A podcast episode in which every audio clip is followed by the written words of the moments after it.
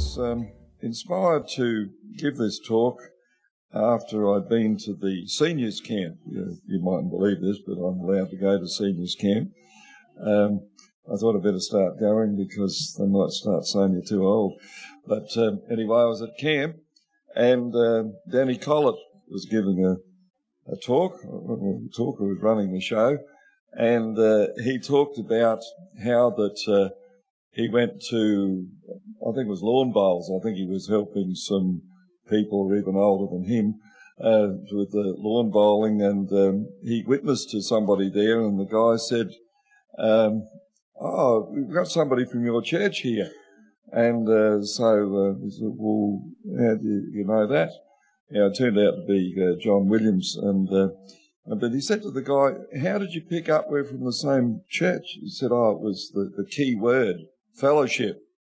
And uh, so anyway, he went on about that, and it's certainly good.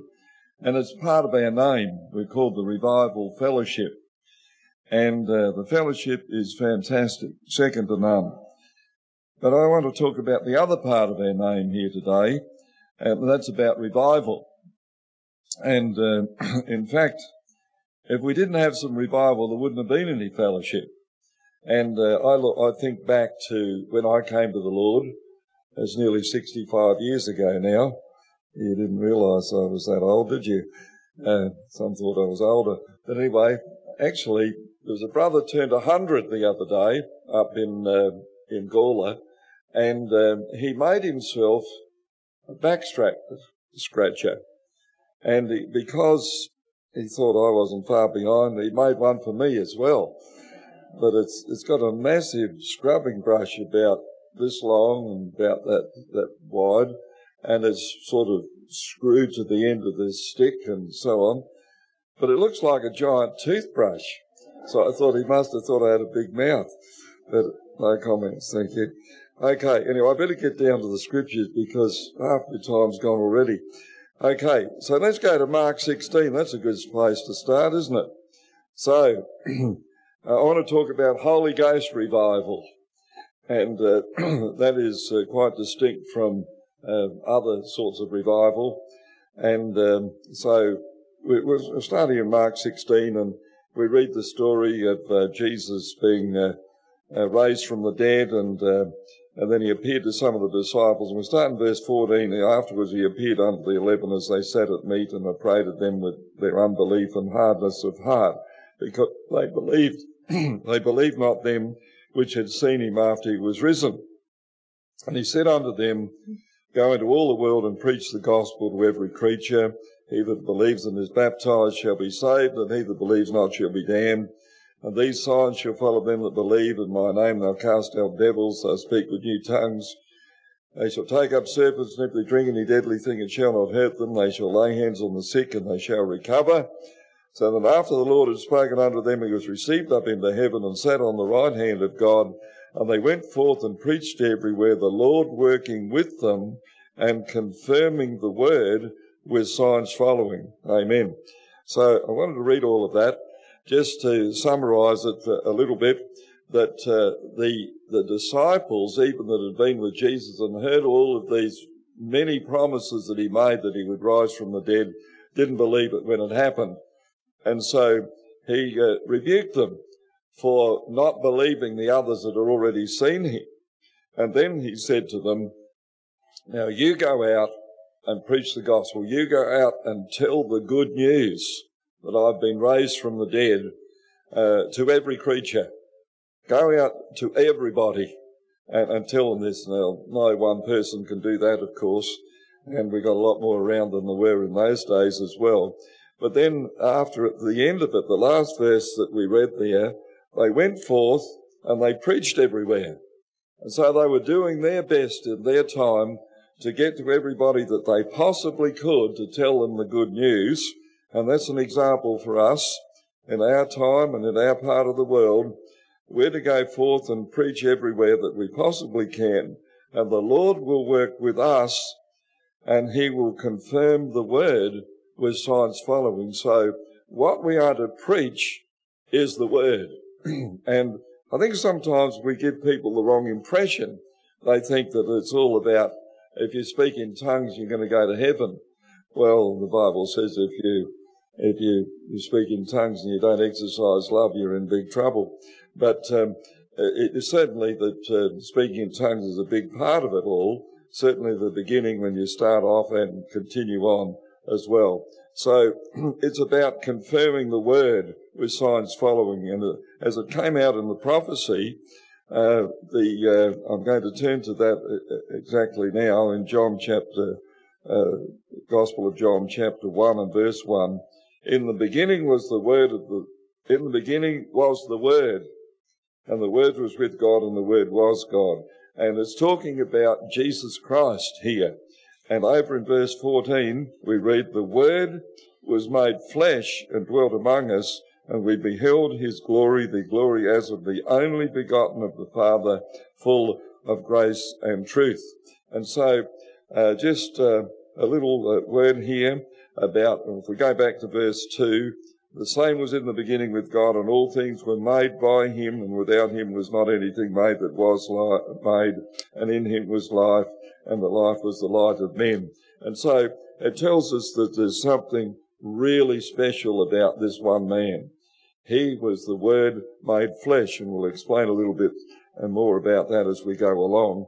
And uh, down in verse 14, we read that as well.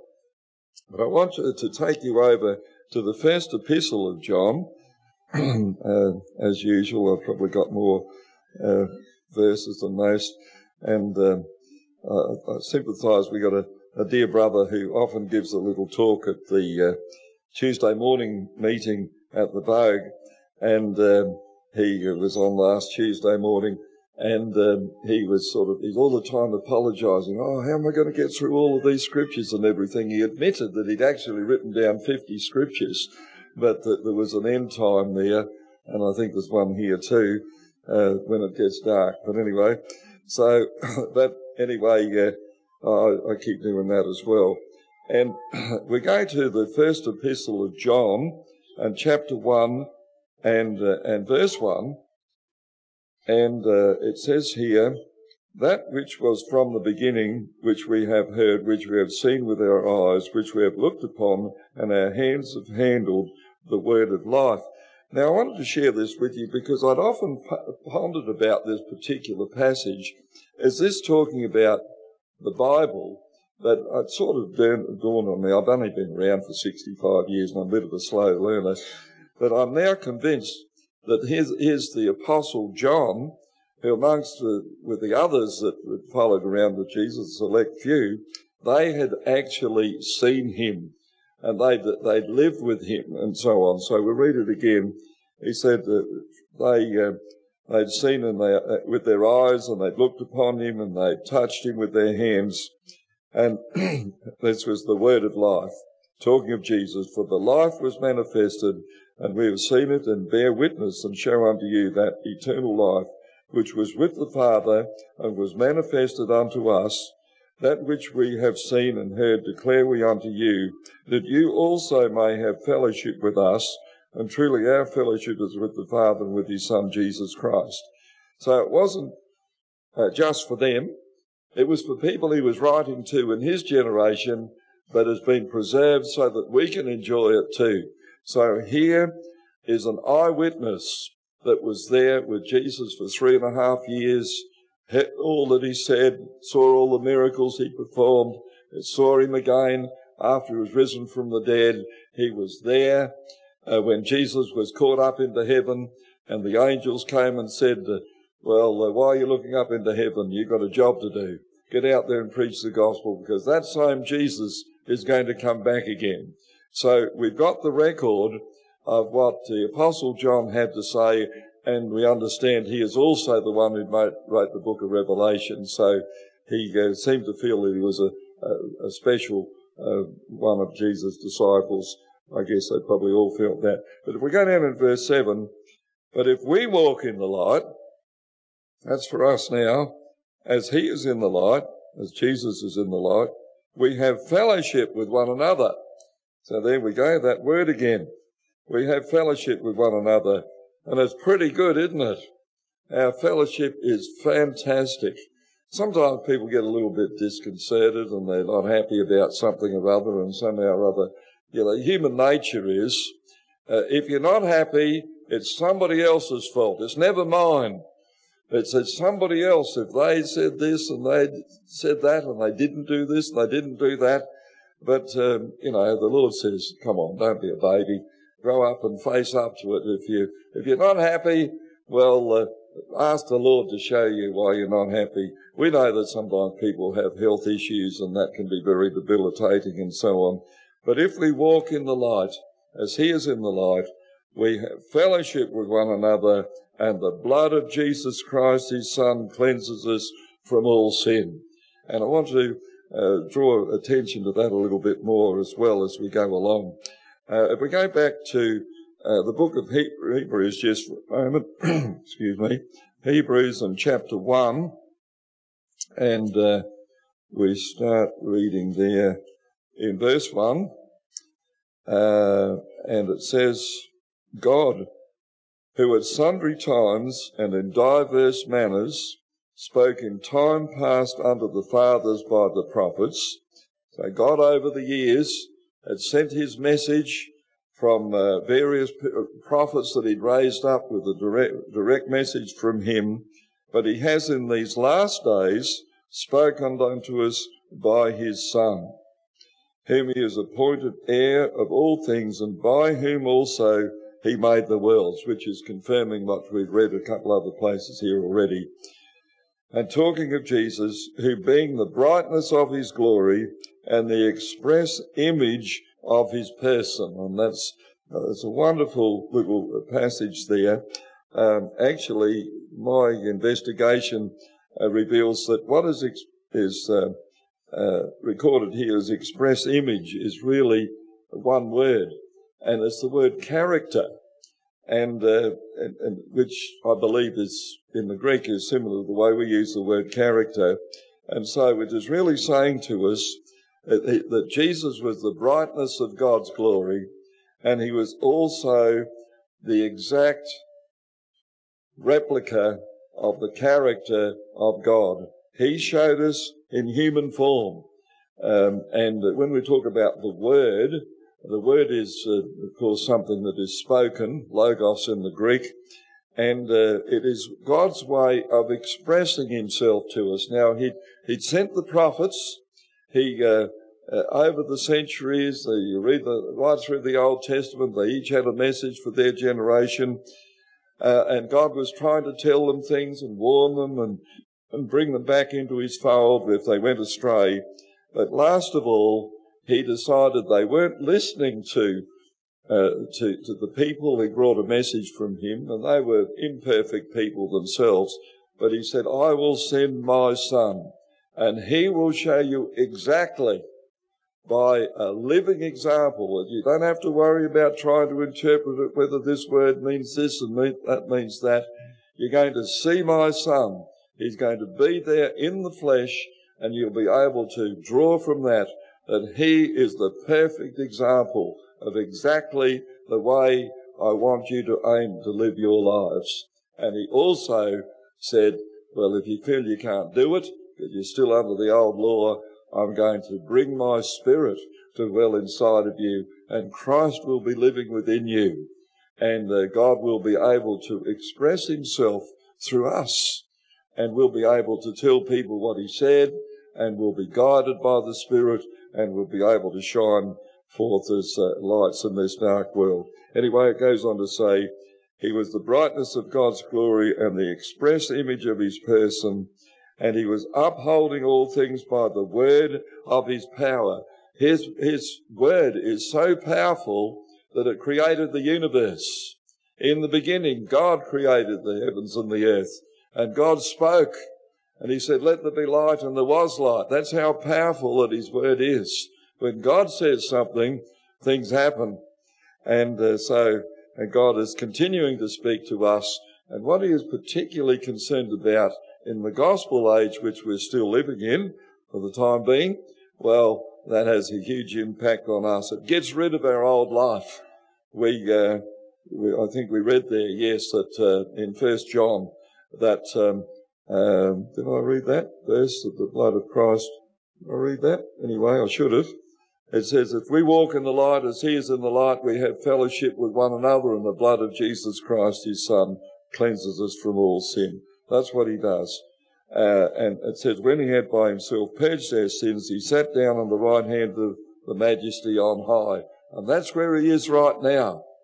When Jesus, uh, in Mark 16 we read there, he, they went forth and preached everywhere, and the Lord was taken up into heaven and sat on the right hand of God. He's there now as our high priest interceding on our behalf. Okay, so uh, let's go back to First John. Um, what I want to take you. First Epistle of John, and this time to chapter 5. We read in verse 1 Who believe, Whosoever believes that Jesus is the Christ is born of God, and everyone that loves him that begat loveth him that is also begotten of him. Now, there's verses like this that some people take hold of and say, There you are, I believe on Jesus Christ, so therefore I'm born again. But let's read on. And it goes on to say, By this we know that we are the children of God, when we love God and we keep his commandments.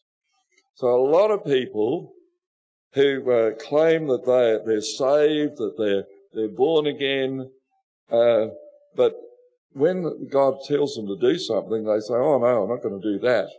And uh, so the Lord says here, we know that we love the children of God when we love God and we keep his commandments. For this is the love of God that we keep his commandments and his commandments are not grievous. Now, one of the big things that people stumble over is about getting baptized because deep down, we all know uh, instinctively that getting baptized is a commitment. And um, in my case, I received the Holy Spirit before I was baptized. I had the first meeting I ever went to, I had no intention of uh, doing anything. I was a Methodist, and that was what I was going to stay. And uh, I went along with somebody else. And um, he received the Spirit and told me. I came back two nights later and I received. And I was thrilled to bits. It was an amazing experience, could totally transform your life. And I look back on that as the turning point in my life. From then on, I knew what my life was going to be, and it's been great. And um, but they said about getting baptized, and I thought, oh, I don't know about that.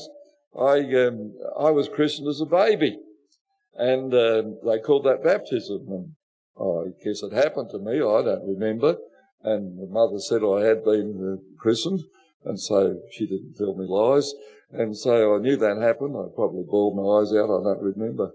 Um, anyway, I don't know whether I did or not. But all sorts of things happening when people get christened. But anyway, um, so anyway, I thought there must be something in the Bible that says about christening babies. And so I furiously looked through my Bible. And I'm still looking. It ain't there. And so I got I got spirit filled on a Tuesday night, and the next Sunday there was going to be a baptism at the sea near Ceduna, and um, and I was sort of running against time because I, I, wanted to be with these people where I'd received the Spirit, but um, and others were receiving as well. And so every time I opened the Bible, it told me to get baptized. So in the den, I did, along with about 10 other people. And that was the beginning of the revival in Ceduna.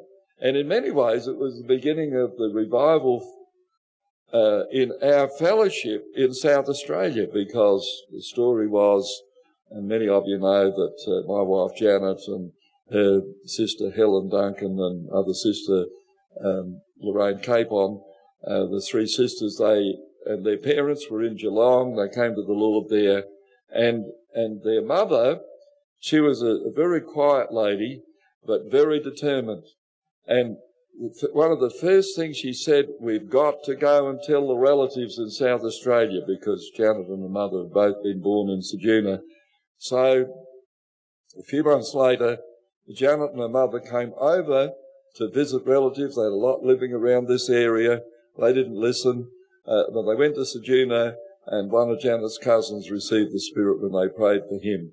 And so it was this quiet little lady uh, Mrs. Mack, as many uh, remember her, she said, We've got to go and tell the relatives. So, in some ways, you might say that God used her to trigger a revival that was going to save my soul and maybe indirectly a lot of other souls as well, because it spread from Ceduna to Port Lincoln to Adelaide, and we've been here ever since. Anyway, praise the Lord. So, how far did I get? Um, yeah, down here. So we're going to do what we're told. Verse 4 For whatever is born of God overcomes the world, and this is the victory that overcomes the world, even our faith. For who is he that overcometh the world but he that believes that Jesus is the Son of God? And so uh, it's our faith, our faith in Jesus Christ as our Saviour and Lord, as uh, the Creator of the universe and the one who's uh, the shepherd of us as sheep of, of God's fold. And uh, so as we exercise faith in Him and we put our trust in Him, you know, the reason why some people, I think quite a lot of people, sadly, that are spirit filled are not happy, is because they don't know how to rest in the Lord. They they seem to think that, oh yeah, I know God will solve all my problems, but they think, I don't like the way he's solving it. I better give him a hand, and they mess the whole thing up. So, it, my advice to people, which I think is a scriptural one, I'm not quite sure which verses I should be using, probably lots of them, is if this is a problem in your life and you can fix it, well, go ahead and fix it. But if you can't fix it, pray about it and leave it to the Lord. That's simple enough, isn't it? And I try to live by that principle, and I think I've learned a few things over the years. And in many ways, um, I sort of feel more content now than I ever have. And I know the Lord's coming back soon, and uh, you know, keep listening for the trumpet and, and all that sort of thing. But by the grace of God, I've learned that um, to, to trust in the Lord. The battle is not mine, it's God's. I think you, most of you know the story about the daughter Christine, who's married to Pastor Chris, and um, she was healed when she was a baby, and we were told she wouldn't survive when she was three days old. But we opened our Bibles and saw the story about King Jehoshaphat, where the prophet said, "Don't you don't need to fight. The battle's not yours; it's God's." And so uh, we took that and we, we, we put our trust in that, and God healed her. And so it's been a favourite verse of mine ever since. And all sorts of things in life. Doesn't matter what it is. Whether it's because you're upset with the neighbour and keep burning the rubbish. Oh, that doesn't happen so much these days. Not allowed to. When you've got the clothes on the line. That's one of the big issues that's been solved by our, our government. Anyway, don't know what else they've done, but anyway. So, let's get back to this. Uh, but I want to get on to this here. Uh, verse 6 This is he that came by water and blood, even Jesus Christ. And uh, that's, uh, that's, that, that's very important. Uh, by, by water and blood, even Jesus Christ, not by water only, but by water and blood. It's actually talking about getting baptized in the water I was trying to see, I had another translation who actually clearly says that, that that's what it's talking about. Jesus was baptized in the water, and he came up out of the water, and the Spirit of God descended upon him in the form of a dove. And the other thing about Jesus that I wanted to mention, you read straight on from there, the next thing, the Spirit led him out into the wilderness. And he was there for 40 days, fasting. and uh, and he was tempted. He went through a trial. And quite often we do go through a trial. And, uh, and there'll be things that come up, but we need to go through trials. And uh, we need to learn to, to win in these trials by putting our trust in the Lord and so on. Anyway, um, so where did I get to? Uh, not by uh, water. This is he that came by water and blood, and it is the Spirit that bears witness because the Spirit is truth. For there are three that bear record in heaven the Father, the Word, uh, the Son, that is, and the Holy Ghost, and these three are one. And there are three that bear witness in the earth. Look at this the Spirit, and the water, and the blood. The Holy Spirit getting baptized in water, and being cleansed through the blood of Jesus Christ. And I'll read it again. It uh, says, The three that bear witness in the earth, the Spirit and the water and the blood. Jesus' blood was shed for us. We get baptized in water to acknowledge our desire to follow Him, and the Holy Spirit comes in and seals the whole contract. And it says, if we receive the witness of men, the witness of God is greater. This is the witness of God that He testified of His Son. And it goes on to say, oh yeah, verse 11, and this is the record that God has given to us eternal life, and this life is in His Son. He that hath the Son hath life, and he that hath not the Son of God hath not life. And so we have the Christ within us now, and that is uh, what we should always remember. Okay, let's go back to Hebrews and chapter 4. Just one verse I want to read, here. Hebrews chapter 4, and we read in verse 12, For the word of God is quick. It doesn't mean you've got to run it down every time you want to read it. It's, uh, it's there, and it's, uh, I have other verses here somewhere. Oh, here it is. The word of God is, is quick, uh, and it's powerful and sharper than any two-edged sword, piercing even to the dividing asunder of soul and spirit and of the joints of marrow, and is a discerner of the thoughts and intents of the heart. Neither is there any creature that is not manifest in his sight, but everything is open under the eyes of him we have to do. And so I'll read this from another translation. But the word that God speaks is alive and full of power. It, it, it sort of troubles me. I, I, I, guess I've been to meetings over those 65 years when I've sat there listening to someone else and, uh, and, and not enjoying it all that much and sort of thinking, oh, when I ramble on too long, well, this is a lesson for me. I'm still trying to learn that lesson. But uh, that, you know, the majority of the time people say, oh, didn't like that one. And, and you know, house meetings, they get some guy up there that you can hardly read anything and, you know, what he says is boring. I never find it boring because they're reading out of the Bible. And, uh, and, and that's always good. Anyway, let's go on to read here. The word that God speaks is alive and full of power, making it active, operative, and energizing and effective. That's what the Word of God does to us. It's not just about hearing the gospel, it's about living the gospel. It's about having the, the Word of God continuing to operate in our lives to bring us towards perfection. We're not perfect. We've got to learn things, but there's a goal. The Lord wants us as we get closer and closer to that day to become more and more Christ-like. And it doesn't matter how long you live, you still won't be completely perfect. But when God says, oh, well, that's enough, He'll give you a call and away you go. And there we go. So I'll read it again. The word that God speaks is alive and full of power, making it active, operative. It works, energizing and effective. It is sharper than any two-edged sword. Wow. Ever done something you've been really naughty and then you hear the word of God and it, oh, you know, he's watching. I've been found out. Sharper than any two-edged sword penetrating to the dividing line of the breath and soul. He works out what you think you want to do, what you really want to do.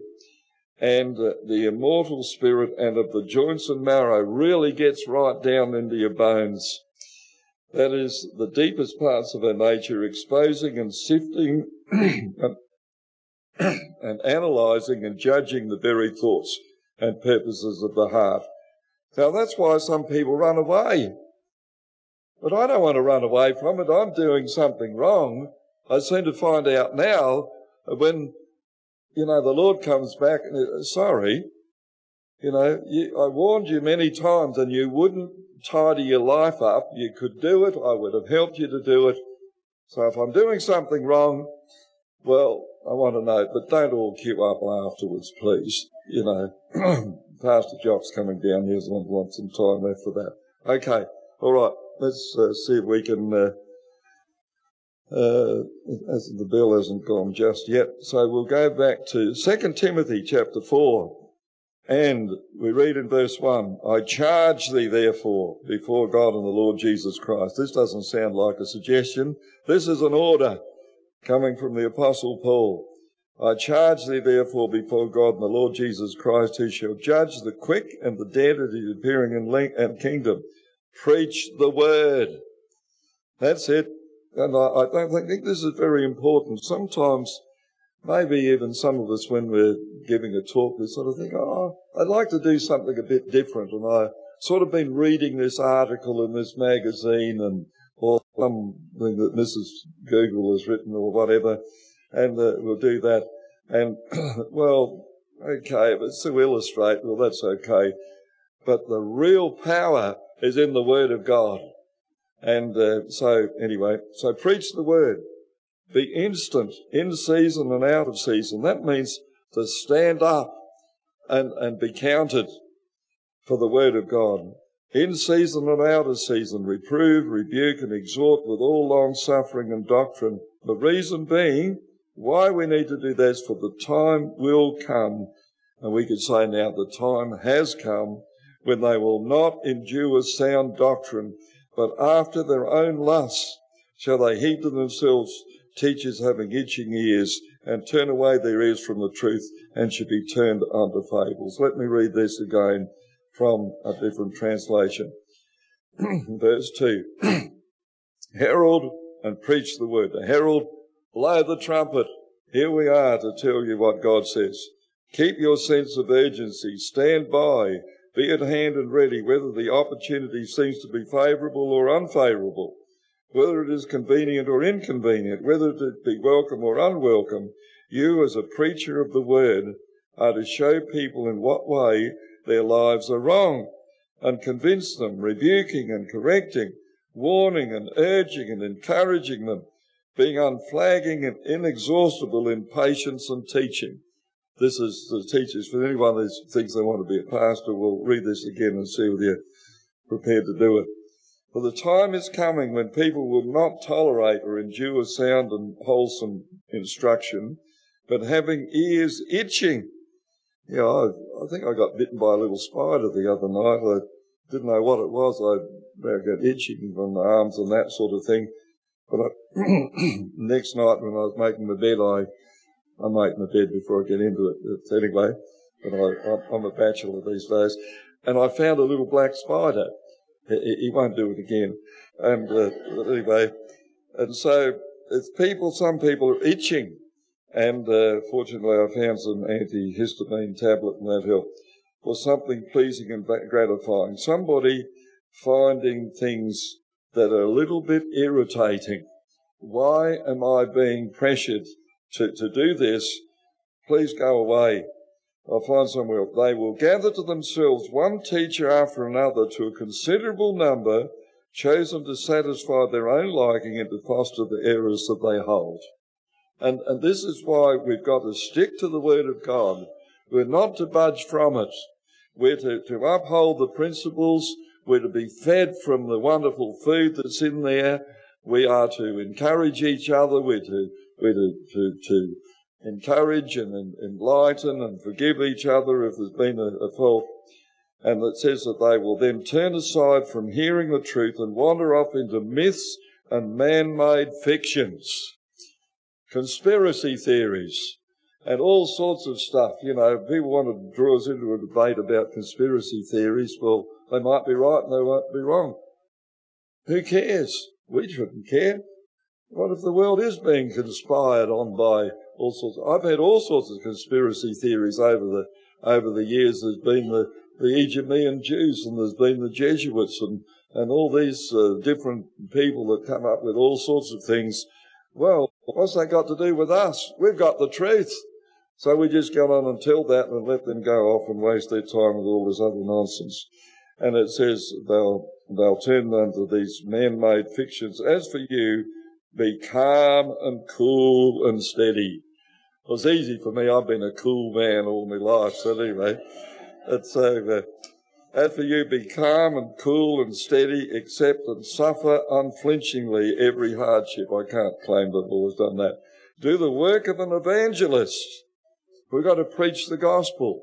Now, I'm not very good at personal witnessing. I mean, after all those years, I've witnessed to lots of people, and not many of them come to the Lord. But I seem to come in afterwards. I've had the privilege, in spite of being not very effective at personal evangelism, I've had the privilege of standing up on a platform many times and seeing many people come to the Lord. And in spite of my preaching, they come to the Lord because I'm reading out of the Bible. And so, and as uh, be calm and cool and steady, accept and suffer unflinchingly every hardship. I read all of that, and I better finish because I think I've run out of time. But I do want to read this one in First Corinthians and chapter 9. 1 Corinthians chapter 9. This is where Paul is writing here. We read a lot from Paul, um, and uh, he's saying in verse uh, verse 19, For though I be free from all men, yet have I made myself a servant unto all that I might gain the more. Unto the Jews I became as a Jew, that I might gain the Jews. To them that are under the law as under the law, that I might gain them that are under the law that them that are without law as without law, being not without law to God, but under the law to Christ, that I might gain them that are without the law. To the weak I became as weak, that I might gain the weak. I made all things to all men, that I might by all means save some. What he's simply saying is to, and I believe this is something that the word we can put in here is called listening. And that we should listen if we, if we know somebody is dyed in the Wool Catholic or a Jehovah's Witness, you might know a little bit about what it's about. And, but if you don't know somebody, it's a good thing to get them talking. And, uh, and, and then you find out what, uh, what you're dealing with and so on. And so Paul said that he, he did all of this, and the, uh, the goal was to save as many as he possibly could. He, he knew that Jesus said, go into all the world and preach to everybody. And so um, we want to be able to, to save some. Um, in verse 22 of another translation, of the weak wanting in discernment, I have become weak wanting in discernment. No, I, you know, I understand how you're coming from. You, you go with them to find out where they're at and then you lead them in, but make sure they don't trap you into what they're doing. Um, it says, um, at all costs and in every way save some by winning them to faith in Jesus Christ. And, uh, and so that's what we need to do. But this little warning later in this same passage, uh, I think a lot of evangelists, people, are, we call them evangelists, but some people are very good at bringing others along. And, but I think sometimes they go too far trying to understand the other person. So like, I'm, I might just go into the pub and, and have a shandy with, uh, for the young ones, that's, that's I believe that's a sort of mixture of grog and and uh, and something else that's less harmful, um, and and so on. Well, you probably finish up having more than a shandy after a while, or whatever it is. But um, uh, so, but we we've got to lead people out. And so I think some people who've been very effective in bringing others along sometimes get drawn into the, the, the ideas and the, the practices and all this sort of, got to hang out with the guys. Leave the missus at home and I'll hang out with the guys and, and there's not long and they say, oh, you know, you haven't had a drink with us for a while. Come on, mate. And all this sort of thing. Well, that's stupid. What about your poor little lady at home? So anyway, all these sort of things. And so if we get drawn away and uh, we can finish up missing out. And that's what Paul says here in verse 24. Know ye not that they which run in a race run all, but one receives the prize, so run that you may obtain. So this is, this is our race individually. God has saved us. He's put us on a journey and he wants to be with us and encouraging us and coaching us along the way. I remember being in an athletics race when I was going to boarding school and, um, well, I thought I was winning. But um, there's another story. I started my run to, it was twice around the oval, whatever that is, down the back straight, and I'm out the way ahead of all the rest of them, all the people in my team there, they're all shouting, good on you, John. But I came into the last straight and the next thing, whoosh, whoosh, whoosh, well, all these others went past and I'd run out of puff. So anyway, so uh, what's that got to do with this? Nothing. Anyway, but every man that strives for the mastery is temperate in all things. Yes, temperance. Yes, self-control. Now they do it to obtain a corruptible crown, but we an incorruptible. People will run in the Olympics or whatever so they can get a reward, but our crown is eternal life. I therefore so run, not as one uncertainly, so fight I not as one that beateth the air. You know, flashing around. And I was telling a brother just before the meeting that the last fight I had, uh, I won by 100 metres. And uh, they didn't get that. Sorry, you all gone to sleep. So fight I not as one that beateth the air, but I keep under my body and bring it into subjection, lest by any means, when I preach to others, I myself should be a castaway.